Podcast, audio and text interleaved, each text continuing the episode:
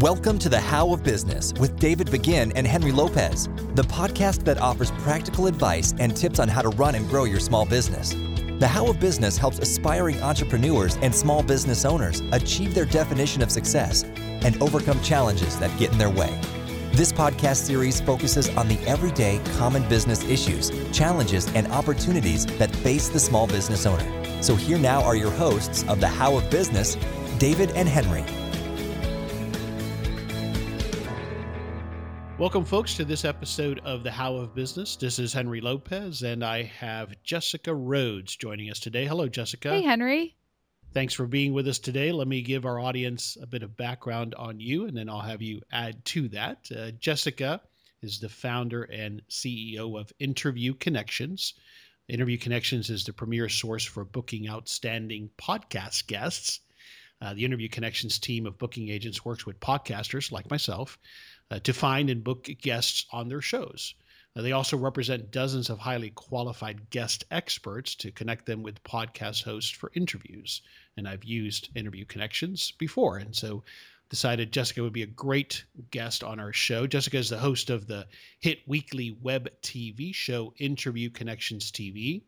She's the host of the Rhodes to Success podcast, and she is the co host of the Podcast Producers. That's a 10 episode audio series selected by Apple as a how to podcast show on iTunes. Great success there.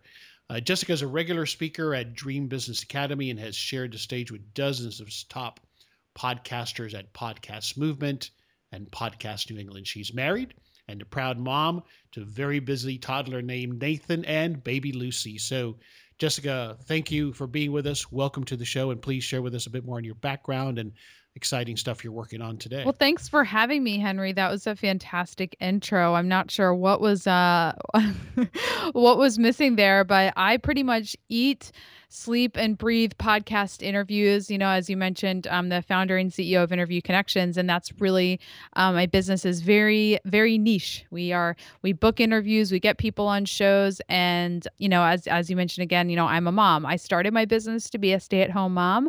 Um, that has changed over the years because now I work in an office and have much more hmm. full time in my business. But that's kind of my by backstory is, you know, the business came out of the personal lifestyle desire to to be an at home mom, and it's grown really nicely. And I've gotten really, really into podcasting and podcast interviews. And so I'm excited to talk to you today and share some value with your listeners. Thank you, and, and, welcome to the show. Obviously, uh, so today, folks, we're going to listen and, and, learn about Jessica's entrepreneurial journey. We're going to get her tips and advice on running a small business, as she has started herself and runs a successful small business, and then some tips for small business owners on the topic of podcasting, how you might be able to use that in your business. Uh, but where I'd like to start, Jessica, as we always do with folks like yourself, is in that transition. So before you decided to be a stay-at-home mom what were you doing? Were you working outside of the home? Tell us about that. Yes um, yeah so my background is that before i started my business before i started um, you know a family with my husband and had kids i was working for a nonprofit organization um, called clean water action and we were uh, clean water action's an environmental nonprofit. I was in the canvassing um, section of the organization so i was actually a director of a staff staff of door to door canvassers. So we would knock on doors um, in residential communities to build membership for the organization and also to fundraise for the organization. So I was quite literally in door to door sales. And I did that from when I was, you know, I first got my job as a canvasser when I was 19 and in college, and then worked my way up, you know, became a trainer and a manager. And then after I graduated from college, became a director of my own office, of my own staff. And so that was really, you know, I'm 28 years old now. So, you know, from 19 to about 25, that's what I was doing professionally. And, uh, you know, after we got married, um, my husband and I, Jamie, after we got married, and then we wanted to start a family, you know, my priorities and what I wanted to do professionally just changed a lot. You know, I no longer just wanted to be working all the time. I wanted to be a stay at home mom. I wanted to have kids and I didn't want to have kids and then just, you know, six weeks later put them in daycare and go right back to my job. Um, um, everything. There were just these clicks that happened that said, okay, work is no longer just about work. It's about giving me the lifestyle that allows me to be with my family, which is really the most important thing so so then i i started my business and, and that just gets into the whole you know now second phase of my professional career which is being an entrepreneur you know started as a virtual assistant and and and then it's grown from there but i don't want to give you an hour long monologue i'll let you interject no, that's that's good. It's a great story. What what did you study in college? I studied strategic and organizational communication, and my focus was organizational leadership. And I realized that since I left college, they have shortened the name of that uh, major.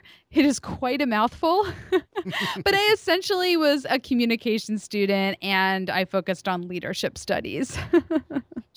yeah, much better, much easier to say. And what did what did you envision at that point that you would do with that degree? Well, at that point, I was really you know, into my job. So when I was working at Clean Water Action in college, the work that I was doing for that organization was really complementary to what I was learning in college.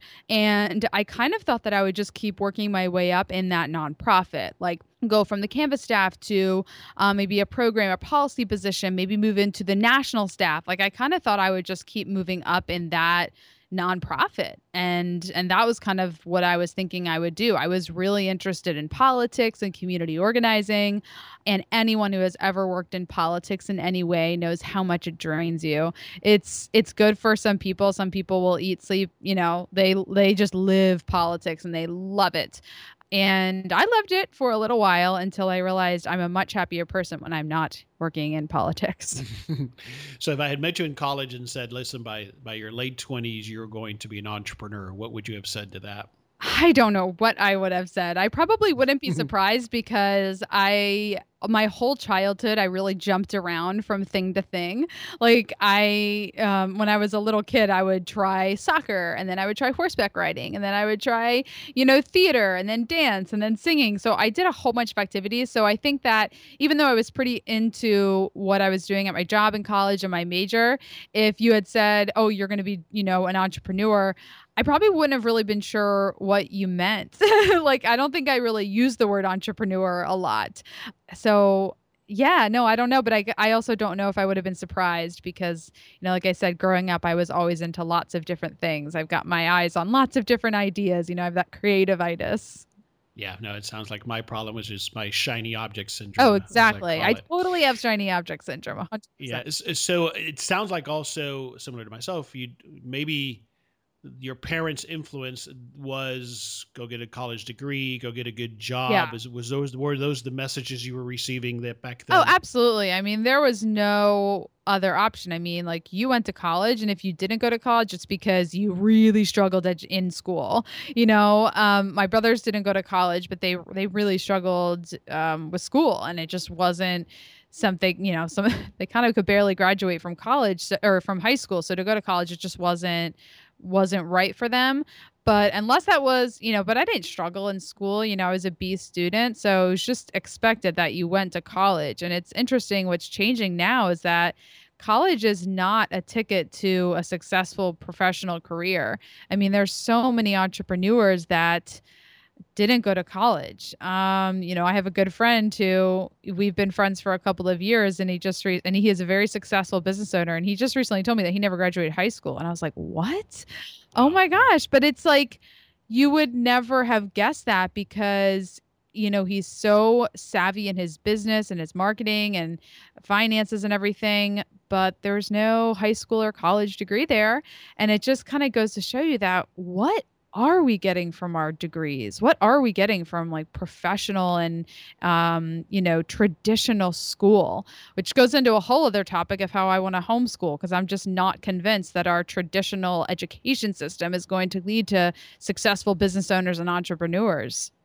Very interesting. And so, is that what you hope for your children? is that they won't go the career path, they'll go the entrepreneurial path? Well, it's I um, being an entrepreneur is not for everyone. Um, so I don't think that everyone needs to be an entrepreneur. Um, there are, you know, we need people to hold a lot of different jobs. So I don't necessarily hope that my kids become entrepreneurs, um, but I do hope they see it as an equally viable option in their professional future. I don't, you know, because I just remember growing up and just only hearing that businesses, you know, only 5% of businesses fail. Or what, is, I don't even know what the stat is, but it's not good. I mean, most businesses fail after five years. You shouldn't start a business or you need tons of money to start a business. And it's just, it's just not viewed at as an option.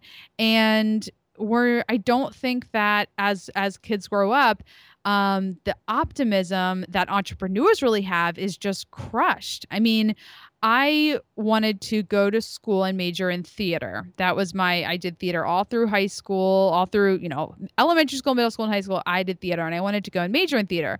And the big message that I was sent literally by my my parents, my my theater teachers, don't major in theater, do not pursue that career path. It's you just shouldn't do it.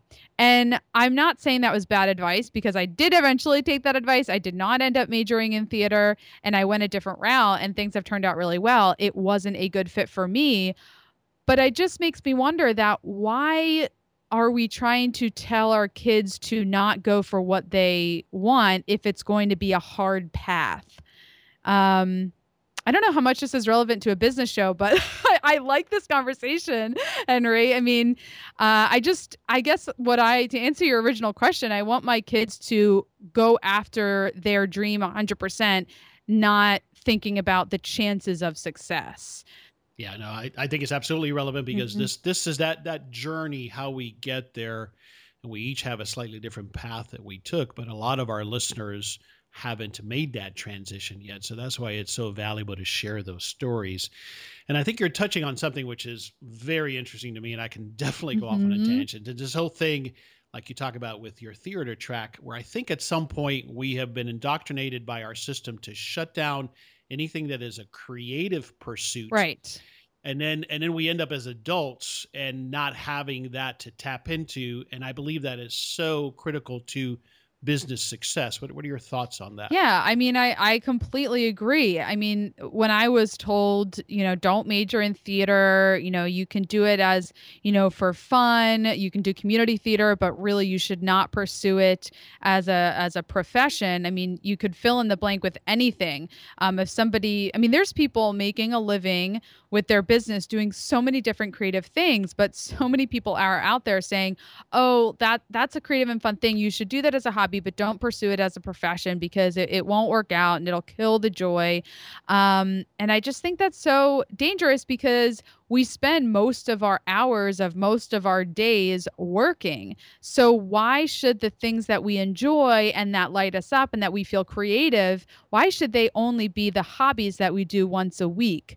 Um, now, granted, not every creative and fun thing needs to be your full time job. I mean, work is work, and they're obviously um, not every single day is going to be puppies and rainbows. But if we are sending a message to our kids that work is work and you shouldn't try to make your work something you enjoy, I just think that's that's really dangerous, and it leads to people just living for the weekend, which yeah. sucks. Yeah, it does. I, and I think it's such a hard thing to balance. I'm about to send my daughter off to college, mm. and so we've had those same discussions. It's a hard thing because, uh, sure, I, I I don't know that I want her going and getting a theater degree sure. if that was her pursuit, and then ending up with a hundred thousand dollar debt exactly. uh, for school and that she can't pay off. So the, there's this balancing act, and I don't know the answer, but you're absolutely right that it's it's we got to figure out a different path. Yeah, um, yeah. I mean, you're right because again, I totally think that not majoring in theater was the right decision. I am glad that I got that advice, but then again, I look back and a lot of my I'm going to be going to my 10 year reunion in the fall and a lot of my friends from high school that were in theater are making a living acting and dancing. It's amazing that the ones that ignored that um, mm. advice to not do it. They went through it and they are, I mean, uh, one person that I did theater with, like, she literally has a full time job in Las Vegas as a professional dancer, not like a dirty kind of dancer, but, you know, like shows, like, she's not a stripper, but she's actually, right. you know, doing what she was doing in high school, which is so cool. So I just wonder how it would be different if we just gave that full optimism and, you know, gave the support to that optimism. Yeah.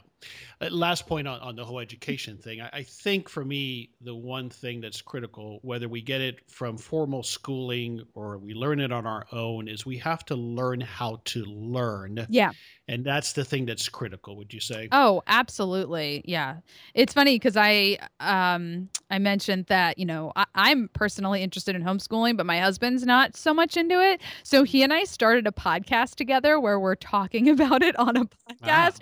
Because wow. we we're really seeing we're not seeing eye to eye on it. So we said, I said, Jamie, let's, I'm a podcaster. Okay. So why don't we start a podcast? This is a conversation that so many other parents, especially like young parents with young kids like us, are having. So why don't we, you know, do a podcast about it? And I mean, that's the thing we're talking about. We're end up not just talking about homeschool or public school, but we're talking about the bigger topics of how are we learning and what is the purpose of school? Is it to teach you, like to teach you facts and to pass tests, or is it to teach you about um, larger things in life, like how to work with people. And um, I mean, just to tie it into business, it's like, h- how is going to school or your education and childhood going to lead to a professional career? And what will that professional career be based on what your education was like?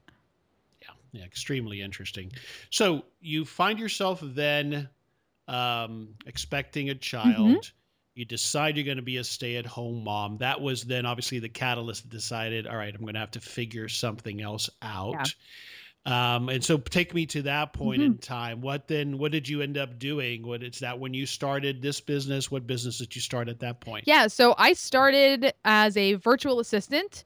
Um, my dad is a business coach um, and he is an entrepreneur. He became an entrepreneur in his 40s um, so when I was a teenager, he became an entrepreneur after long-term unemployment, and uh, over the years, you know, grew successful businesses online, working from home. So when I became pregnant, wanted basically wanted an income at home. I, I wanted a way to have an income at home. So he showed me about the virtual assistant industry because he had been using virtual assistants in his business. Mm-hmm. And so I kind of um, let him take me under his wing and, and learn about online business and marketing. And so I started by being a, a VA, as they call them, uh, doing, I was managing Pinterest profiles and doing client support and booking interviews for podcasts. And that was kind of the you know i was i was a va for several several months. And then about six to nine months later i launched interview connections. And so i transitioned from working for clients by the hour um, booking interviews or doing social media marketing into having a service business with packages that people pay a flat rate for. And then I could build a team um, of people to help me fulfill the service. And so that's where I've gone out today is that it was probably about uh, nine months or so ago where I canceled my last virtual assistant client and just now do interview connections. Wonderful. What what do you enjoy the most about this new business, Interview Connections? I honestly, the thing that I enjoy the most is that there is the time freedom that I am no longer tracking my hours. That is the thing that I really wanted to stop doing was was mm-hmm. tracking my hours working hourly and even as a as a va as an independent contractor i mean you can charge you know high fees high um, hourly fees but i'm still i hated turning on my timer and saying okay i worked a half an hour um, and then i just have to time that and then invoice at the end of the month i mean it just it still i it felt so much like a job and i had I really it took it didn't take me long to really feel like an entrepreneur and a business owner and I just didn't want to be working hourly. So now I feel like I can increase my income and growth as a business so much faster because I'm not saying I'm it's not being tracked by my time, but it's being tracked yeah. by my results. Yeah, I mean, when you made that transition, you were still trading time for money, right. although you were it was your small business. But again, that puts a limit on how much you can grow. Now you have virtually unlimited potential for the business. Yes. Uh, so you have an office, though I believe you mentioned yeah. uh, when we were chatting earlier. So to tell me about that environment now, this is a virtual business, and that you don't have customers coming in the door, right. but you have people on staff. So describe that a bit for us. Yeah. So it's a virtual business. We're online. I have a team, and they're all independent contractors, and they all work from their respective homes. I have an office outside of my home because my husband has a job that he telecommutes to. So when he started working from home last summer, things were just way too crowded. There was no way that he could be working from home and I could be working from home. It was too crowded. And I had been at home for a couple of years and I was kind of ready to get out of the house.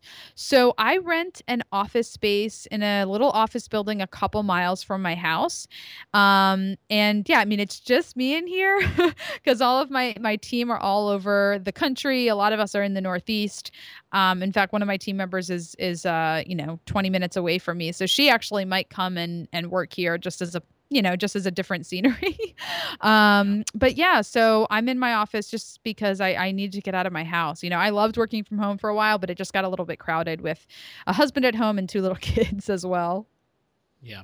So, are, and I'm assuming then you also use virtual assistant Yeah. services, virtual office services, all of that. Yeah, yeah, exactly. I mean, everything is online. Um, my team, they're, you know, they all work virtually. Um, they're all, you know, they're technically virtual assistants, independent contractors, but we're, but a lot of them, this is, you know, I'm their only client. They work for Mhm. Interview Connections, you know, 20 hours, 40 hours a week. Um, and we use services, uh, softwares like Slack. Um, Slack is a great tool to communicate with an online team. You know, we can instant message with each other. Um, we're using Highrise for our CRM. So there's just a lot of cool tools that allow us to, you know, have this virtual office space. I mean, sometimes I'm such an extrovert that I would love to just have us all in one office, you know, talking to each other face to face. But it's just in today's in today's world, I mean, as my my friend Jason says, it's an amazing time to be alive. You know, I could build this whole business in person, you know, have that agency model where everyone's in the same office, but that would be a lot more expensive. And I'm not sure the results would would reflect how much more expensive it would be, you know, like it just makes more sense to have it be online. Yeah. Not to mention you, you would attract, you wouldn't attract certain talent that doesn't want that or can't do that. Right. I don't know if you've ever read the book. Um, I'm drawing a blank on the title, but it was written by the guys who founded Basecamp. Um, and that's we use Basecamp and Highrise. It's uh, 37 signals. And they it's like a it's like a business bible and they just talk about all these traditional business things and how they do it so much differently and their their team is all virtual like they have their employees all over the world because they said mm-hmm. you know you want to go for the best talent the best people and not just be limited by the people that live within a 20 mile you know 20 minute radius of your office Yeah. And we'll get the name of that book. i will yeah i'll find it and send it to you Yeah, absolutely. We'll put that in the show notes at our at it's our a website. great book i read it in like three hours it's really Excellent. good I look forward to reading that. So the next question I was going to ask you, which you touched on, which is, is this whole challenge of starting a home-based business. Mhm. Uh, I'm home-based as well. One of the challenges I have that you alluded to is you get rather isolated. Yeah. And so, how do you overcome that specifically? Yeah, it's definitely is a challenge um to feel that isolation. In fact, another thing that my husband and I talk about is should we move back into the city where there's more people around because we both Mhm. have jobs, my business, his job where we work um, remotely from our coworkers. And so there is that isolation and how do you solve that? Well, I I find myself I'm on the phone a lot, I'm on Skype a lot, so there to an extent you can get that you know social socialization with coworkers by phone and Skype, but really nothing replaces that in-person interaction. I travel quite a bit. I'm going to conferences uh, quite a bit throughout the year. I feel like the spring through the fall is kind of heavy conference time, and then winter time we all kind of hibernate. So I feel like I get a lot of it, a lot of the peer-to-peer interaction by traveling to conferences, and I'm seeing more and more, you know, local things happening. Like uh, a fellow entrepreneur here in Rhode Island is she's doing a you know female entrepreneurs in Rhode Island, um, trying to get a bunch of female entrepreneurs at a at a bar in Providence and just to get together and network. And unfortunately, I can't make it tonight, but I think there's local stuff you can do to connect with other entrepreneurs that are also working from home, um, like Meetup.com and things make it really easy to get people together. So yeah, I mean that's that's definitely the struggle because it's so important to stay connected with other people and not and not get isolated. Yeah, those are great tips. Uh, the other things I've done in, in addition to some of those things is I've joined my local chamber of commerce. I Mhm. volunteer there through SCORE. And so that's given me an opportunity to meet other professionals, other business owners, and that, that's helped me as well. Yeah. Uh, when you think back to when you were first starting your home office, uh, any other tips or advice that come back that you might have done differently in getting set up at home? Yeah, I think I would have done a better job of scheduling my my time working. One of the benefits of working from home and having little kids at home is everything yeah the plus and the the pro and the con was that it was the schedule was so fluid i could work a half an hour and then pop out and be with the kids then i would go back and work in half an hour and really what that resulted in was me feeling like I worked from the moment I got up to the moment I went to bed.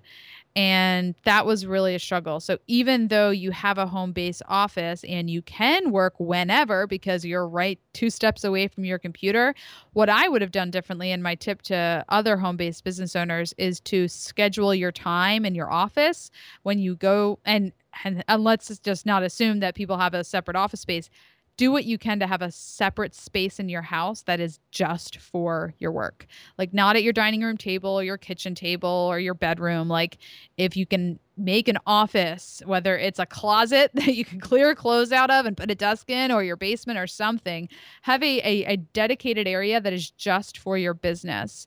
So when you close that door or pull the curtain or whatever, you are just there working and and kids and spouses can't come and interrupt you that when you're there you're working um but yeah that that is the biggest challenge because and i even noticed it like with my husband i mean he works from home now so i find myself and my kids like we'll just be interrupting him throughout the day. And what we have to remember is that he's working right now. Yes, he's here physically, but he is at work. So we should not be interrupting him.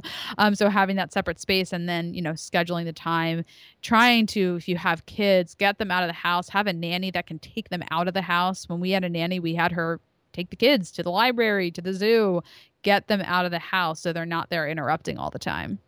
Yeah, great tips and advice. It is it is a a challenge to balance all those things. And, and, if you're fortunate to have those separate spaces, that's great. If you're in a tighter space, that makes it harder. So yeah. you have to apply some of those other ideas of getting the kids out sometimes mm-hmm. and making sure you work together, especially in your case where both you and your husband uh, or home based. Yeah, uh, that's that's a big challenge. Oh yeah, and that was you answered that. The other question I was going to ask, which is how do you strike that balance mm-hmm. between work and life? So the scheduling, the separate spaces, and making sure that it doesn't turn into one long schedule where you're totally. working all day. Yeah. And what I did, um, Henry, is I took and I've actually put it back on my phone, but for a little while I took email off my phone because my big problem was that I was checking my email. Like, okay, maybe I wasn't at my computer at home, but I was out with the kids, but I still felt like because I was home, I was still kind of at work and I would just like check my email or look at Facebook and I was just constantly plugged in.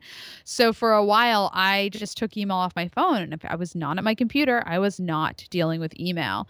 And I need to take it back off my phone because I put it back on when I was at a conference. And that's where you're you're okay. never at your computer, so you do need to check it on your phone. But um, yeah, I mean, separate, just keeping it separate, and it it, it can it, it can really feel like it's fluid, and you can be working in with the kids all at the same time. But I think that your family will love you more if you're not trying to divide your attention between your business and them at the same time. Yeah, that's such a great tip. When you did that, how what stretches of time did you go without checking email? Well, I, you know, would basically, I basically get to work. Um, it's usually about 10 a.m. is where I can really be fully focused on my business um, without any distractions. You know, the kids are with the nanny or at daycare. So from 10 until three or four ish, that is like dedicated work time. And then after that, if it's like 5, 6, 7 p.m. until the kids are in bed, I'm typically not going to look at my email. And I have to remember that email is not instant message that you know somebody a client anyone could email you and expect you to respond you know an hour later but if they email you at five o'clock and you're with your kids for a few hours then it's five o'clock and i'm not at my office right now. I just try to remember that it's, you know, I will respond in business hours. And sometimes I'll get back on my computer at nine o'clock after the kids are in bed and we're just kind of sitting on the couch. But I try to remind myself of what's actually appropriate. And what's appropriate is responding within a business day or, you know, half of a business day. So if somebody emails you at five o'clock, it's totally fine to wait till the next day to respond. Yeah, that's that's a great perspective. And I I would submit that you probably your business has not been detrimentally affected by you being off email for a few hours. Exactly, right? Yeah. Nothing nothing has crashed no, nothing has crashed and burned. You're absolutely yeah. right. Great great points.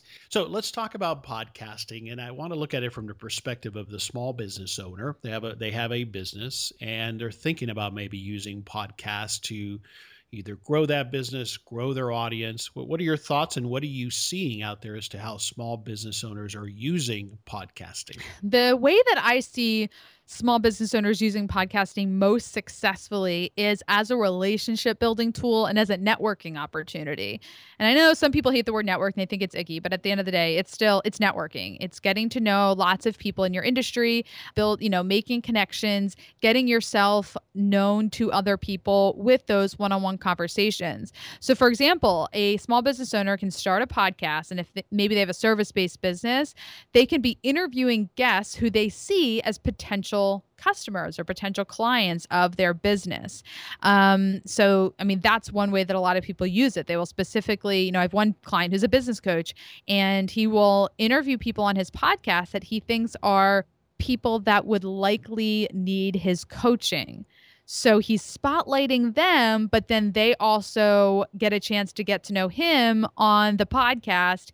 And maybe they go to his live event. Maybe they sign up for a free consultation for his coaching services. So using it as a networking opportunity and a relationship building tool is how podcasting can be very, very effective. Um, a lot of entrepreneurs and small business owners start a podcast because they want to be super famous and have a million followers. not the fastest path to success. Let me tell no. you. Let me tell you, it's really hard to build a podcast. I've been podcasting for a year and a half. Next week will be episode 100 of my my podcast, Rhodes to Success, and the audience is growing. It's going really well. But I mean, after like a week after my pod my episode goes live, I'm right climbing at about 150 downloads an episode. I mean, that's a, a, a, niche audience. It's not thousands and thousands of downloads. And I've been working hard at it for, like I said, you know, a year and a half, always posting consistent episodes. So I don't try to get thousands of downloads an episode. I focus on the relationships, the people I'm interviewing, the tips, and the content that I'm delivering to my audience. And so, for a small business owner, that's where your focus should be not on becoming super famous and having tons of listeners, but the types of people that you're connecting with for interviews and the types of, you know, the kind of content that you're delivering to the people that are listening. Yeah, that's great advice if I'm looking to get started in a podcast, where do you think people should start? Yeah, that that can be a really confusing place. You're like, I want to start a podcast. I have no idea no where idea. to start, where to even begin. Yeah. Okay. So, I mean, just a couple basic things is what kind of format are you going to do? Are you going to interview people or are you going to do a solo episode? So, if you're going to, uh, let's start first, get a microphone. that is step number one. Get a microphone. Right. And I would recommend the ATR 2100. That's a good dynamic microphone. It's not going to pick up a lot of background noise. Sounds really great. So get the ATR 2100, get some headphones or even earbuds, just something so it's not coming out of the speakers, and something to record your voice. If it's a solo, episode, if it's a solo podcast, all you need is something like Audacity or GarageBand, and you can record right in there. Or if you are going to be interviewing people using Skype with a call recorder like Ecamm or Pamela. And then from there, it's just about either coming up with the content, you know, for a solo show or booking guests. And, you know, that's a, a probably a whole other episode how to find guests and everything. But again, you just want to know what the format is and just to kind of get started. And really, if a lot of that techie stuff confuses you and you don't know which way to go or what to do or even what questions to ask, I really recommend small business owners hire somebody, outsource those tasks. I work with uh, Podfly Productions, they edit my show.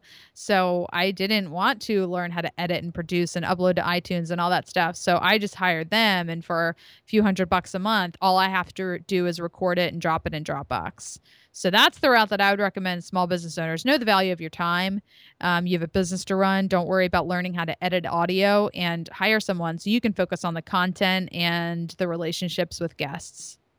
That's great advice. What do you see as some common or a common mistake that people make with podcasting? They wait too long to start You know, they say I'm going to start a podcast and then it's months and months and months before they ever launch.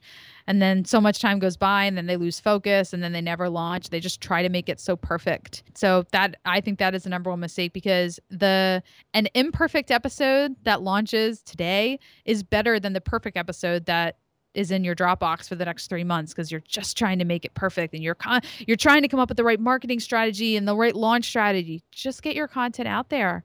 Just get it. Just get it live. then you can improve as you go.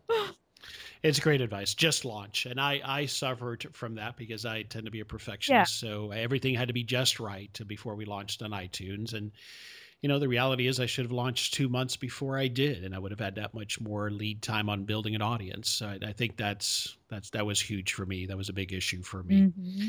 Uh, what do you think makes a good show? What I think makes a good show is a host that is just being authentic and unique and conversational. I think the shows that are the worst are the ones where there's no personality from the host. And this is interesting because we see a lot of podcasts that are originally from radio where the hosts are more like reporters and journalists where they're asking questions but you don't know anything about the host. You know, my friend Jessica Kupferman went to a conference in New York and it was for like women in the media. And she said it was so interesting being interviewed by like the people from you know WNYC or, or NPR because their style is they are just asking questions. It's very much a reporter style interview. They're not giving any feedback or any conversation or any back and forth. It's just them. It's question and then answer, question and then answer. And those are the podcasts that I hate because I think the value of a podcast is that you're getting this organic conversation between both people, the host and the guest. So I think that what makes a great podcast is just a host being super genuine and conversational and just being themselves. And that's what I love. I mean, Henry, you have done an amazing job, let me say, because we have gone off on so many different directions. You know, we we did this whole conversation about education and I heard about how you have a daughter going to college. Like you haven't felt like, oh, this is the hell business. I can only talk about business. It was very much an organic conversation that that you let it go into all these different places. And I think that's what makes a great show is a host that just lets the conversation be organic. Yeah, I appreciate that. And I think that's interesting insight that that traditional journalistic approach where the journalist must stay out of it, right? Their opinions don't come into it sometimes people bring that approach. However, mm-hmm. it can't turn into a show just about me. I sure. guest uh, talk and, and speak, but there's a balance there, is what you're saying. Yes. And and people want to listen to a an insightful conversation, mm-hmm. not uh, necessarily an NPR report. If I want that, I'll go to NPR. Yeah, and and the interesting thing is, so I have another show called The Podcast Producers, and we do that. I co-host it with Corey Coates, and we do that in seasons. Our first season um, was a 10 episode audio series about the art and business of podcasting. And Corey and I very much took the approach of being those reporters. We interviewed 28 people between the two of us, and we very much just wanted to report what our guests were saying. So our listeners didn't really get to know us. It was a great, great, great series, really well produced. But the one thing we heard from listeners was that um now that we're in season two we just finished season two and we came way more out. Like it's totally like corey and jess are there you're getting to know us laid back conversations and we've got listeners that said i know episode or season one was super fancy and high produced and it was great but hey i just like listening to you guys talk. I like hearing about you. So there is a difference between the reporter style interviews and podcasts where the hosts are just being much more real and open about themselves yeah, extremely insightful. I think it's so telling as to what people are looking for with this medium. Um, all right, I want to take a, a right hand turn here and just ask you generally sure. what do you think has been one of the reasons for your success in business? I am very committed so you know in a lot of different things like i don't give up on things. I, I, I have stayed very very committed to for example videos you know i have been doing my weekly videos for over two years. I have been doing my podcasts uh, weeklies for a year and a half. My business really the, the model hasn't changed. I am committed to keeping my business running. And when I look around at a lot of people that I know in business, every six months their focus is changing. Oh, the podcast isn't working. I'm going to change it up. Oh, my business is it's not taking off. I'm not getting any clients. I'm going to change my business. So I think that the number one reason I've been successful is that I just stay committed and I don't try to change things up when it's not working. So that commitment and discipline, did you always have that or did you have to learn that the hard way? I think I've always had it. I'm a pretty stubborn person, so I think that's kind of the where it comes from. Is just being really stubborn. Got it. Right, that makes sense. All right, so we'll start to to wrap it up here. Tell me more about interview connections and the services that you all offer. Yeah, so um, we are the premier source for booking outstanding podcast guests. So we help you rock the podcast from both sides of the mic. Essentially, it's pretty simple. If you want to be interviewed as a guest expert, we can be your booking agent and get you booked for interviews on podcasts. And then if you're a podcaster and you need guests, we can find and book guests for your show. So at interviewconnections.com, you can find all the details for both sides of the service that we have. If you go to interviewconnections.com, you'll see the info about being guest expert. And then you just click a tab that says podcast host, and that'll bring you to the info on finding guests for your show. Wonderful. Um, and I'm, I'm a customer, as I mentioned at the outset. Uh, another question for you that came to my mind What do you see as the future of podcasting? It's interesting. I see the future of podcasting as another form of social media. Uh, I see podcasting as, you know, the barrier to entry is getting lower as the tech becomes easier. And I think more and more like regular people will use podcasting as a way to converse with each other. You know, for like obviously in our in our industry and business, a lot of people use it to market their business. But I think more and more people are going to start podcasts as a way to just converse and hang out together. Like my husband and I started a podcast just because as a hobby and we want to just talk to each other and talk to other people about you know this issue of homeschooling and, and education and parenting decisions. And i think more and more people are going to podcast just as so many people will you know have a blog like a blog spot you know? I think more and more people are going to start podcasting as a way to just get their voice heard. Yeah that's an interesting perspective. Thanks uh, for sharing that one of the last questions I always ask is a book or a resource. You've mentioned some of the resources you use Slack, Highrise for CRM, Basecamp, and then the book that will get the title to. Any other books that you've read recently that you would recommend to our audience? Yeah, I would recommend Built to Sell by John Warrillow that is a great book for any service based business owner, or I mean, really any business owner. If you feel like you are in your business a whole lot, this book will help you see the value in having a business that can operate without you. So even if you don't ever want to sell your business, it's it helps you envision the importance of having a business that could operate without you that you could go on vacation or it's a, you know make it a sellable business. So that's a really really great book that i would recommend. Great. Thanks for that recommendation. Folks will have that and her other recommendations on our show notes page at thehowofbusiness.com all right as we wrap it up jessica any last thoughts or parting piece of advice for our audience which is mostly uh, folks who are either looking to make that transition they might be in the corporate world now and are looking and hoping to make that transition or existing small business owners that are always looking for tips and advice on how to grow their business? Uh, my big tip is as we talked about being committed is just to just be committed to your marketing um, and and just work to be marketing on all different platforms videos podcasts blogs. That is what will position you as the authority figure in your niche is if you are persistently consistent with your marketing Excellent. Thanks for sharing all of this great knowledge with us. Your story, very insightful. I learned a lot. And uh, where else? You mentioned obviously interviewconnections.com. Where else should people go online to find out more about you and your business? Uh, my home base on the web is jessicarhodes.biz, R H O D E S, jessicarhodes.biz. Um, all of my blogs, podcasts, and videos are right there on that site. So that's where you can get in touch with me as well. Fantastic. Jessica, you made this a great show. Thank you so much for being with us. Thanks for having me. This was a lot of fun. Same here.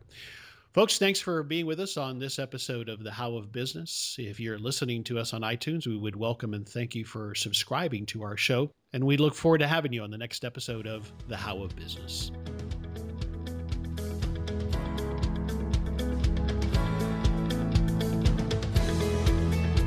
Thank you for listening to The How of Business with David Begin and Henry Lopez.